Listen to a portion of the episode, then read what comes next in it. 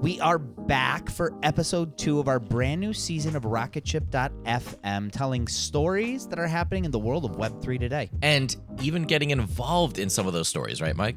Yeah, yeah, maybe maybe I went a little overboard and got a little too deep in some cases. like putting some of your life savings to make a run at one of the biggest sports NFTs to date? Yeah, maybe like that. That's a whole other story. That's for later this season, Michael. Right, right. So today we still have some unfinished business, don't we? We do, and we'll get into all of it, but first, let's roll the intro. Welcome to Rocketship.fm. Rocketship FM is produced in partnership with Product Collective. We are your hosts, Michael Sacca. And I'm Mike Belsito. As AI continues to revolutionize our world, there's a critical conversation we can't ignore AI safety and security. And that's where HackerOne's AI red teaming comes into play, rigorously testing AI models to prevent them from being misled or exploited. HackerOne employs over 2 million ethical hackers, and 750 of them specialize in prompt hacking and other AI security and testing. So HackerOne isn't just theorizing, they're actively safeguarding AI's future. Just recently, a team unearthed over 100 vulnerabilities in just two weeks. So whether you're at the helm of a startup or steering product innovation at a large company, it's time to prioritize AI security. Visit hackerone.com slash AI for more. Again, hackerone.com slash AI. This episode is brought to you by Gigantic. At Gigantic, you can level up your product skills through live small group cohort based trainings. We're incredibly excited to welcome you to our next cohort of our product strategy training kicking off in January of 2024. This course will take you through the frameworks that product leaders use at companies like eBay, DoorDash, Groupon, Rent the Runway in order to scale their teams. It's taught by Ben Foster, a friend of this podcast, who is the former chief product officer at Whoop. So come join us, go to gigantic.is. That's gigantic.is and save your seat for our January cohort. Your potential is gigantic, and we're here to help you reach it. Go to gigantic.is to reserve your seat today. So I alluded to some unfinished business here this week, right? Yes, yes. Well, last week we talked about the Tilt, which is a community for a certain kind of creator. Certain kind of creators, like YouTubers. Well, not usually, although, you know, it's not to say that there aren't some YouTubers in the Tilt, but more the people that have like a business newsletter or a mm. podcast. Honestly, people like us in a way. Yeah. Um, actually, as a refresher, here's the Tilt's editorial director, Ann Gynn, talking about the type of people that are a part of the Tilts community. Creators are looking for a place to go um, where they're supported by each other right? So I have a problem or I have this idea. What do you guys think? And people who are in the trenches, they're people who have an idea of, hey, I want to launch a media company. They may not even fully appreciate that that's what they're doing, is that they want to develop their own media company, but they're finding other people doing the same thing. And people of all levels. So people who have already built successful content focused businesses, people who are far along in their journey, or people who are just starting out and saying, hey, this is a viable opportunity, or is this a viable opportunity? So it creates some interesting conversations. And we notice that what she isn't saying is that the tilt is for Web3 enthusiasts, those deep into the tech, those who can speak all of the Web3 lingo. No, no, actually, that's not how you describe most of the creators that are part of the tilt. Um, now, we heard from a couple of those creators last episode, people like Dylan and Maestro. These are people that started their own content businesses, whether it be newsletters, blogs, and they were curious about Web3, but the Tilt was sort of their first step on their exploration, if you will. It's really interesting because the Tilt is a community that was created by Joe Pulizzi. Joe is a seasoned entrepreneur, especially in the content marketing industry. And even though Web3 is super new, I don't think that anybody would necessarily call Joe a Web3 entrepreneur, you know, at least not when he started the Tilt. Right. No, not at all. And and now, I mean, he's kind of become that, but it was more of Joe having a interest in Web3 Web3 and what Web3 could mean for a community type business like The Tilt. But going back to Ann Gynn, The Tilt's editorial director, their take is that even if most of the community doesn't know a whole lot about Web3, it doesn't need to be a scary thing for them. The whole conversation around Web3, I think it all can feel intimidating to people when you talk creator coins, when you talk social tokens, and it's a different language that we haven't been using and NFTs. I think that's where people get intimidated by the language used in all of this. And really, when it boils down to, it's about building communities where the communities have far more of a say than they do today from a monetary standpoint, from an engagement standpoint, from a who sees what content standpoint. And that whole transparency thing is really important. So the tilt is going down this Web3 path for community. And that means using the creator coin concept. Yes, but then something happened. Uh oh, what's that? well, Joe, along with another content entrepreneur, Brian Clark, uh, he's actually the founder of Copyblogger and other businesses, they launched a conference together. I mean, of course they did, right? Makes a ton of sense. Content Marketing World was really the big thing that Content Marketing Institute produced, right? So I don't know. I'm guessing you weren't surprised. Eh, no, I wasn't. And and I'm actually going to let Joe and Brian talk a bit about this conference that they're launching together, which is called the Creator Economy Expo. Uh, it's going to take place May 2nd to the 4th at Arizona Grand Resort in Phoenix, Arizona here they are talking more about it on the Seven Figure Small podcast, which is actually Brian's podcast. We've been talking for months. Well, we, we probably got into serious conversations at the beginning of the year. Well, you and I both realized that there was a gap in the marketplace around a physical event for, if you want to call it the creator economy, that's fine. But for content creators who actually want to build their own businesses, content entrepreneurs, it seemed like most of these events, virtual or not, we're focused on big platforms. Kind of what we were just talking about, right? Oh, here, how do you deal with YouTube, Facebook, Twitch, Instagram? How do you monetize those models? What influencer programs are available for you? And I think what's lost in all that is, to your point, there's a huge opportunity for entrepreneurs right now outside of those platforms. If you think about how do you build a real digital business, audience first, content first. And I don't know if you want to want to tell the news, but that but that's where you and I came up with the the idea of uh, CEX, Creator Economy Expo, which is a brand new event, spanking new.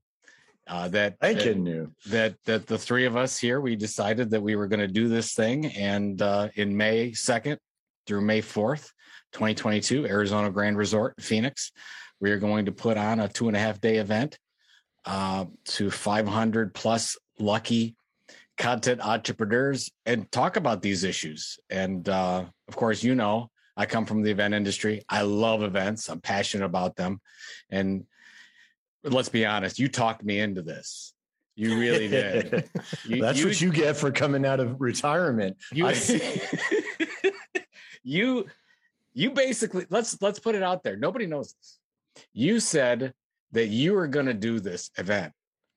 And if I want to come along for the ride, I'm more than welcome. So you invited me in, but you said that if I don't come along, you're going to do it anyways. And then okay, like, oh, that's no. not exactly how I remember it, but here, okay. So yes, at the towards the beginning of the year, um, Joe came. You know, Joe retired to become a novelist. Wrote a really damn good novel, in my opinion and then he, I knew it. I knew he wouldn't stay retired, but had to wait, you know.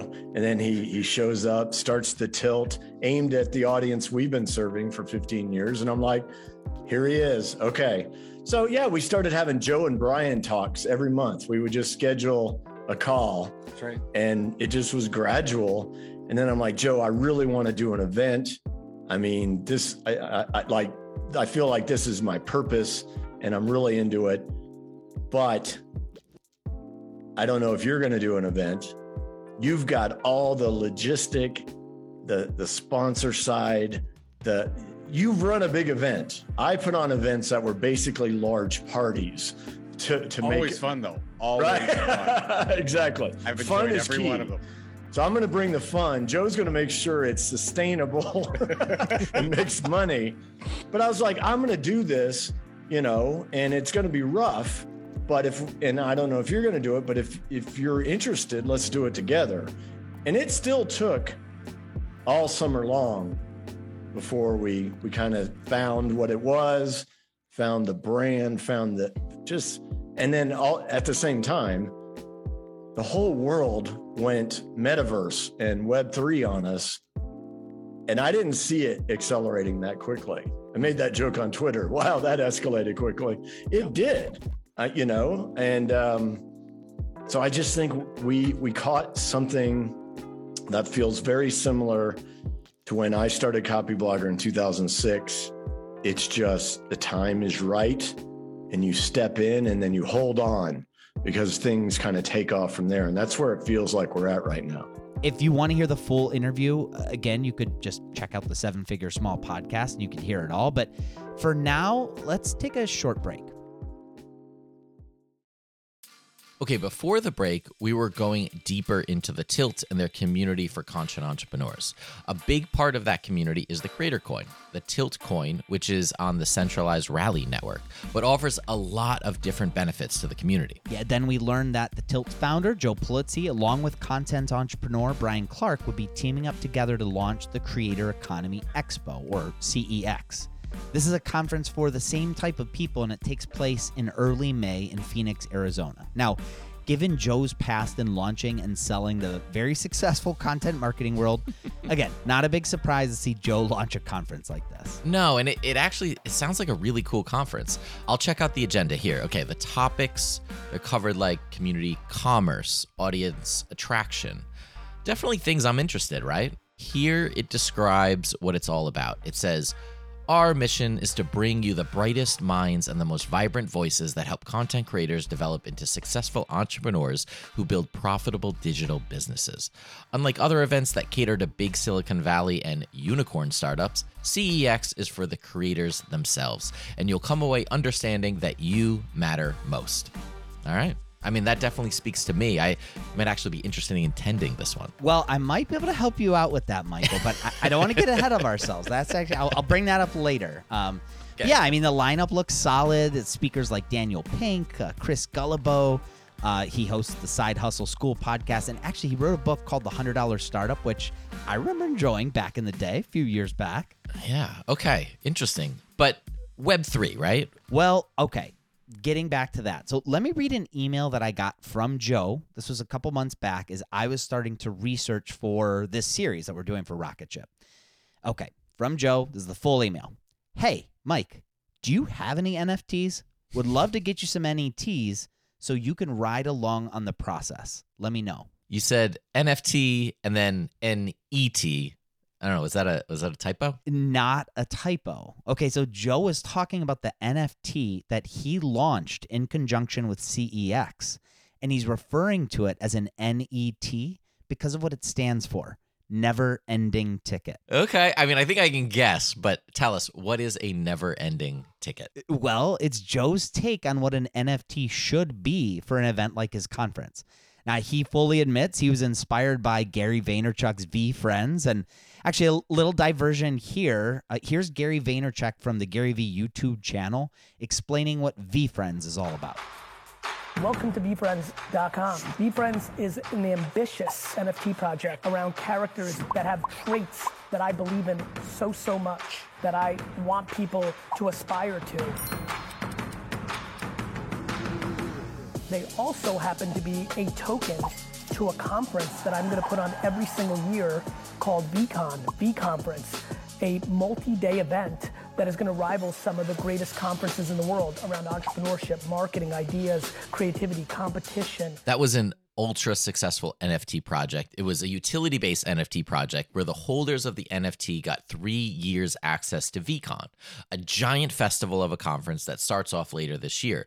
The only way you could go to that conference was by buying one of the VeeFriends NFTs. And all 10,000 plus NFTs, they sold out within days. Yeah, now, if you want to go to VeeCon, well, you'd have to buy a VeeFriends NFT on the open market, uh, the hmm. secondary market and the lowest you'd spend works out to eh, about fifty thousand dollars. Jeez, it's just so wild. So Joe took some inspiration from Gary Vee here and creating his own NFT that associated with his conference, but he's calling it a never-ending ticket. That's right. If you buy one of the NFTs or NETs, you will always have a ticket with your name on it to every edition of Creator Economy Expo, along with other benefits that pop up from time to time. Interesting. So, this is their first official NFT project. Are they releasing 10,000 plus NFTs just like Gary Vee did? No, no, it's it's a lot more limited than that. I mean, hey, Joe's a really popular guy in the content space, but Gary Vee probably has a few more Twitter followers than them. So, uh, yeah, there's only a hundred that he's making available, and the first fifty that would be sold would be sold for 0.75 ether. Um, that works out to this is like twenty three hundred dollars these days. I don't know. Market goes up and down every day. I can't keep up. But anyway, um, a, a, ticket to CEX. I mean, uh, that's nine hundred ninety five dollars as it is. So if you're bullish on Joe and you think you might want to go to at least a couple editions of CEX in the future, that utility alone might be worthwhile. Yeah, yeah, no, that's definitely interesting. And um, I'm not aware of any other NFT projects out there where part of the utility is being able to attend a conference forever. There is just one problem, though. of course, right? What is it? well, remember the Tilt community. I mean, most people are dipping their toes into Web3. I mean, even creator coins were a foreign concept to most of the community to purchase an NFT and go through all the hoops that are necessary, I mean, for most of their audience, that alone, that's a huge barrier. There needs to be a lot of education, and, and Joe talks about that here. The challenge is our audience, when we started this process, less than 1% owned a digital wallet. I created a product that most of my audience could not buy yet. This is what Gary Vaynerchuk did great because before he launched his VeeFriends NFT project, he spent the first six months getting everyone signed up, set up on MetaMask, and he airdropped NFTs to as many people who wanted them just to get them involved in the process. So, yeah, a lot of education to go. So, our effort in the next six months, especially before Creator Economy Expo starts, is to start to onboard. And it's funny, I would imagine, I would say 10 of the 23 that we've sold, we had to walk them through getting the wallet, how to fund it. They wanted to do it. And I didn't want to say, oh, buy it with a credit card because I'm trying to get them involved in this and say, look, this is going to be a thing. And you may think it's a bubble, but this is here to stay in some form. So let's figure it out together. So Joe posed a question for you. Would you be interested in one of the 100 NFTs he made available, or should I say NETs? Well, let me answer that question after a quick break.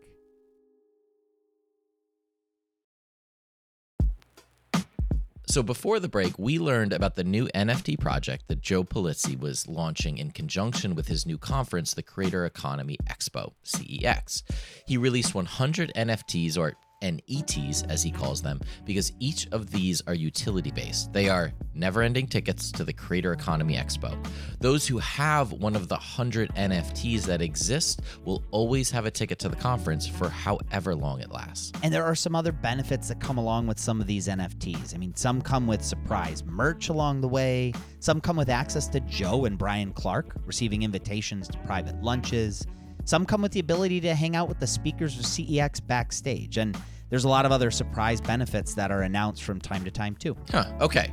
So, Joe put a proposal to you.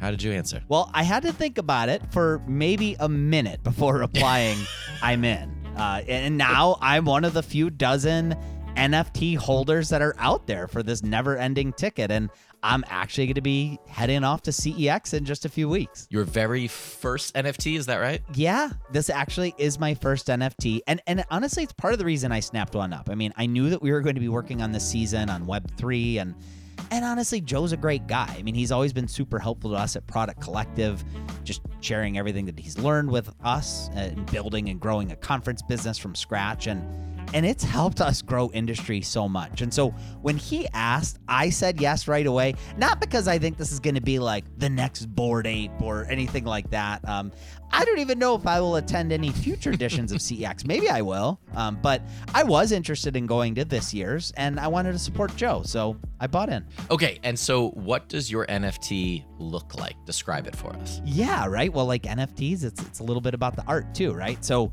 uh, and that's actually kind of funny because each of the NFTs they're designed to look like different types of creators. And mine, funny enough, and this was just sort of a random, you know, because I minted it, um, so I got it at random. It is designed as a podcaster.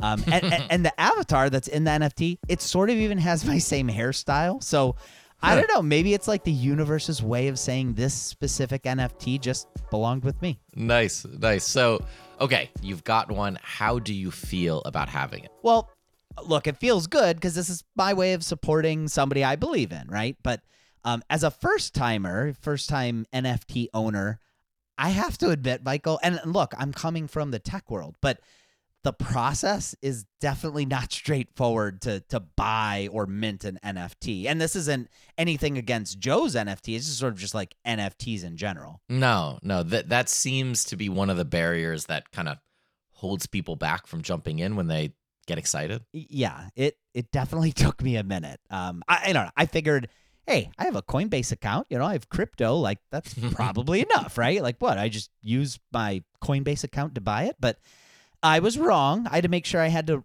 first have the right kind of crypto in my Coinbase mm-hmm. account. Then I had to transfer that over to a specific kind of wallet, which I didn't have at the time. So I had to create the wallet first and then transfer that over. Then I had to buy the NFT.